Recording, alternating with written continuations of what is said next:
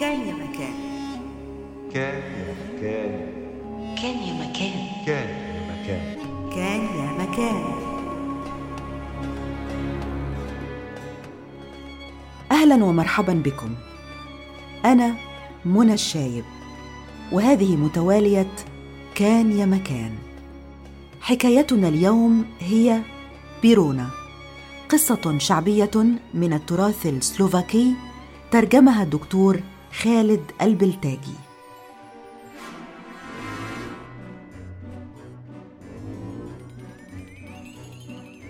كان يا مكان في قديم الزمان ملك له حديقة واسعة رائعة الجمال ولا مثيل لها في أي مكان على وجه الأرض.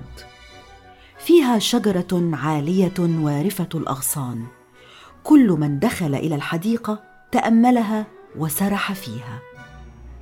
كان الملك نفسه يتردد عليها كثيرا لمشاهدة هذه الشجرة الجميلة ولم يشبع ابدا أو يكتفي من سحرها الأخاذ. وكلما أمعن النظر في جانب ذهب إلى الجانب الآخر. قال لها ذات يوم كم أود لو أخبرتني عن اسمك وأي فاكهة تثمرين؟ يشغلني هذا الأمر كثيرا ولم أصل إلى أي إجابة. هذا الجمال وهذه السنوات الطويلة التي مرت على وجودك هنا لابد أن تثمر أي فاكهة. أنا أنظر إليك وأديم النظر ولا أرى شيئا. ليتك أخبرتني عن حالك.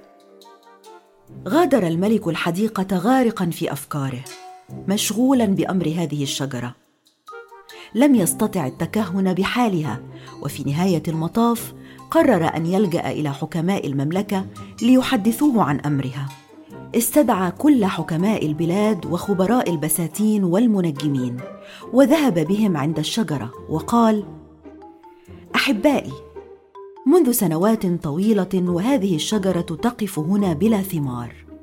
أود أن أعرف أمرها وأي فاكهة قد تثمر إن هي أثمرت. تطلع الحكماء والمنجمون والبستانيون إلى الشجرة الجميلة.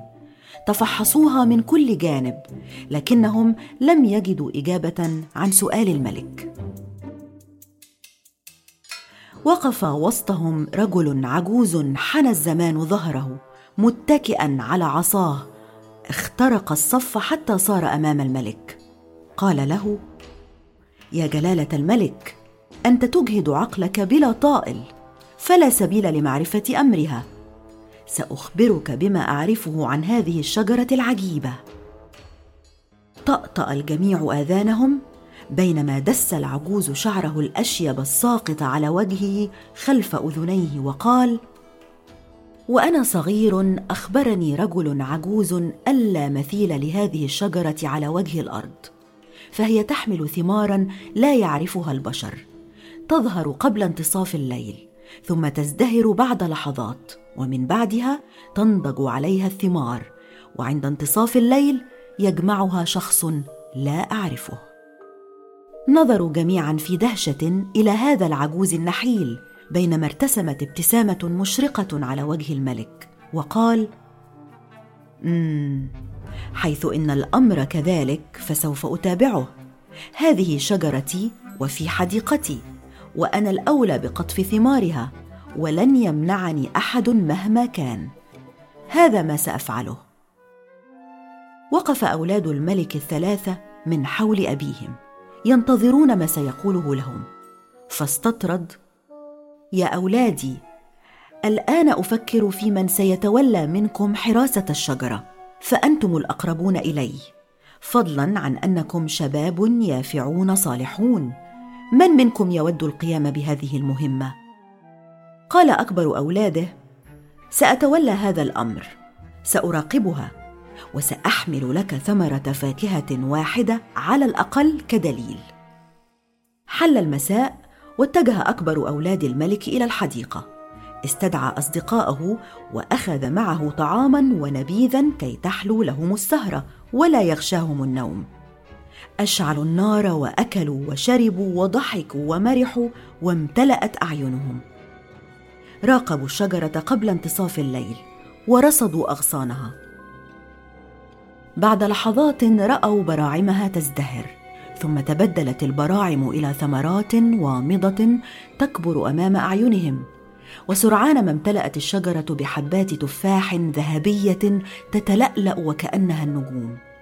نظروا جميعا إلى الشجرة في ذهول صامت وزفرات متباطئة ثم همس أحدهم وقال لننتظر لحظات حتى تنضج. اقترب انتصاف الليل وخطوا جميعا نحو الشجرة وهم يمدون أيديهم إليها.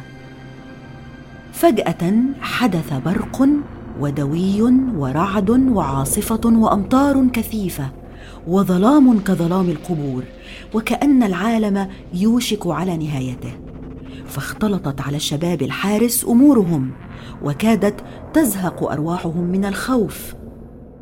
ثم هدأت العاصفة وتوقف المطر وسطع القمر وتلألأت النجوم في السماء. تفحصوا الشجرة وبحثوا عن حبات التفاح فلم يجدوا لها اثرا. قال أحدهم أرأيتم ما رأيته؟ كائن ما ظهر في العاصفة وأخذ الثمار. أسمعتم عن شيء كهذا؟ هزوا جميعا رؤوسهم وعبثا أخذوا يبحثون عن حبات التفاح التي اختفت. التقى الملك في الصباح بابنه فور طلوع النهار. لم يتحمل الانتظار عندما لمحه يمشي على مهل ناحية القصر ولما رآه لا يحمل شيئا انهزم فؤاده. ويحك يا بني أراك لا تحمل معك شيئا؟ قال الولد لأبيه لا أحمل شيئا. ثم حكى له ما حدث. سأله الملك وكيف أزهرت هذه الشجرة؟ وكيف نبتت ثمار التفاح؟ وما شكلها؟ ومن أين جاءت تلك العاصفة؟ وكم استغرقت من الوقت؟ ومن جمع ثمار الشجرة؟ احقا عجزتم عن قطف أي ثمرة؟ ألم تبق واحدة منها على الأقل؟ أسئلة لم تتوقف. أردف بعدها الملك متحسرا. خسارة أنكم فشلتم في المهمة. كم أود أن أرى ولو مرة واحدة في حياتي تلك الثمار العجيبة. ليتني عثرت على رجل يأتيني بها. قال الابن الأوسط دعني أحاول وأنا سأتيك بشيء منها. فرد عليه الملك حسنا فلتجرب علك تنجح وكن جريئا حذرا لا تكن كأخيك. انتظر الابن الأوسط حلول المساء بفارغ الصبر وانطلق إلى الحديقة قبل حلول الظلام وأخذ معه اللحم والنبيذ واستدعى اصدقائه اشعلوا نارا ومزحوا وأكلوا وشربوا. ثم وقف ابن الملك وقال كفانا سمرا علينا أن نحرص على ألا نعود من هنا بأيد خاوية. سأكون أول من يقطف تفاحة ذهبية. أراهنكم على هذا بخاتم الذهبي الغالي. قال ابن أحد الأثرياء وأنا أراهن بسيف الذهبي هذا. وقال ثالث وأنا أراهن بقبعة المطرزة بالأحجار الكريمة. اقترب انتصاف الليل وبدأت الشجرة تظهر براعمها. نظروا إليها بعد لحظات فرأوها تنمو وبراعمها تزدهر ثم تبدلت البراعم إلى ثمرات وامضه تكبر أمام أعينهم. وسرعان ما امتلأت الشجرة بحبات تفاح ذهبية تتلألأ وكأنها النجوم. وقفوا جميعا مشدوهين وأعينهم متعلقة بالشجرة. همس أحدهم اهدأوا لننتظر حتى تنضج. قال ابن الملك والآن من منا سيكون الأول؟ انتفضوا جميعا بقوة وهرولوا بصدور مفتوحة ناحية الشجرة. فجأة نزل برد شديد وتجمدت وجوههم من الصقيع وتهشمت الثلوج تحت أقدامهم. وساد الظلام وباتوا يرتعدون من البرد حتى كادوا يتجمدون. وأخذوا يتساقطون على الأرض وسط الثلوج في كل خطوة. كل من وقف منهم على الثلج سقط وانزلق بعيدا عن الشجرة. لم يستمر البرد طويلا. وانقشع الظلام وارتفعت حرارة الجو وأضاء القمر في السماء وتلألأت النجوم. نظروا إلى الشجرة فلم يروا عليها أي تفاحة. قال واحد منهم ما هذا الذي أراه؟ لم يحدث مثله لأي شخص في العالم من قبل. هل أصبنا بلعنة ما بعد لحظات من الحيرة والارتباك جمعوا أغراضهم بسرعة وغادروا الحديقة.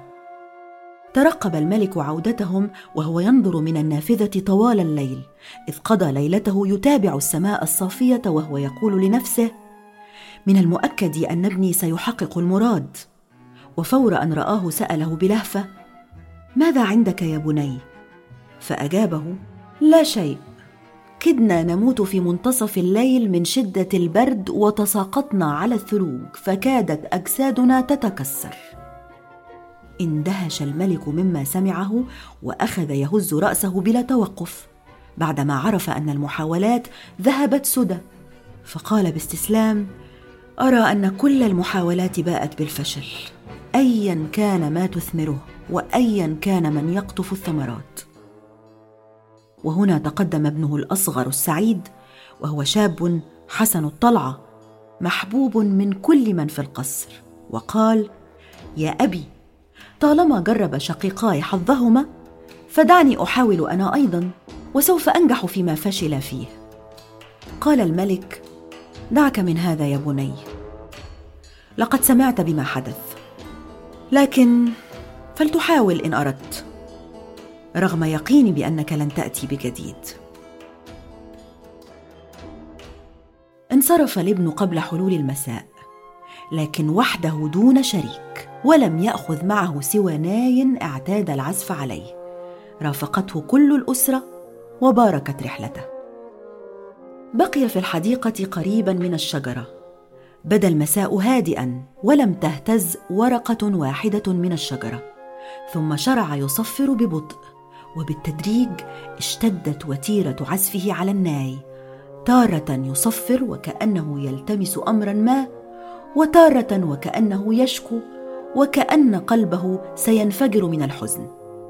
ثم بدا كأنه قد تحلى بالشجاعة أو كأن السعادة قد سرت في عروقه فجاوبته الجبال والوديان والأشجار. اقترب انتصاف الليل وانبجست الزهور على الشجرة ثم ازدهرت بعد لحظات إلى أن صارت ثمرات ذهبية ومنها نبتت حبات تفاح رائعة. كلما ازداد صفيره حسن صوت نايه وكلما نظر إلى الفاكهة صار عزفه أشد عذوبة. انتصف الليل وطارت فتاة حسناء فوق الشجرة وسط نسمة رياح هادئة ومن حولها خمسون فتاة حسناوات يقطفن حبات التفاح الذهبية. ظل ينظر وينظر وينظر وعيناه لا تفارقان الفتاة الفاتنة. لم ير مثلها من قبل ولم يدق قلبه مثل ما دق الآن. توقف عن الصفير وعن التنفس وانشغلت روحه بأمر آخر وظل ينظر ويتعجب.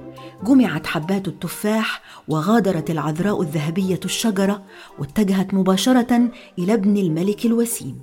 وقف مسحورا لا يعرف إن كان حيا أم ميتا.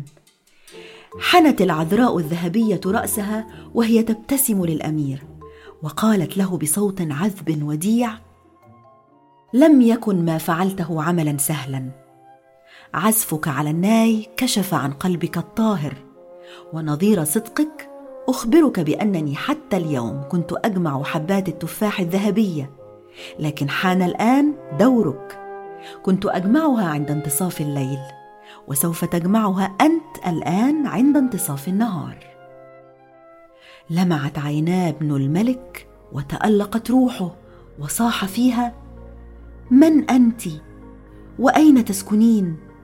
قالت قبل أن تختفي اسمي بيرونا. وأسكن المدينة السوداء. وعندئذ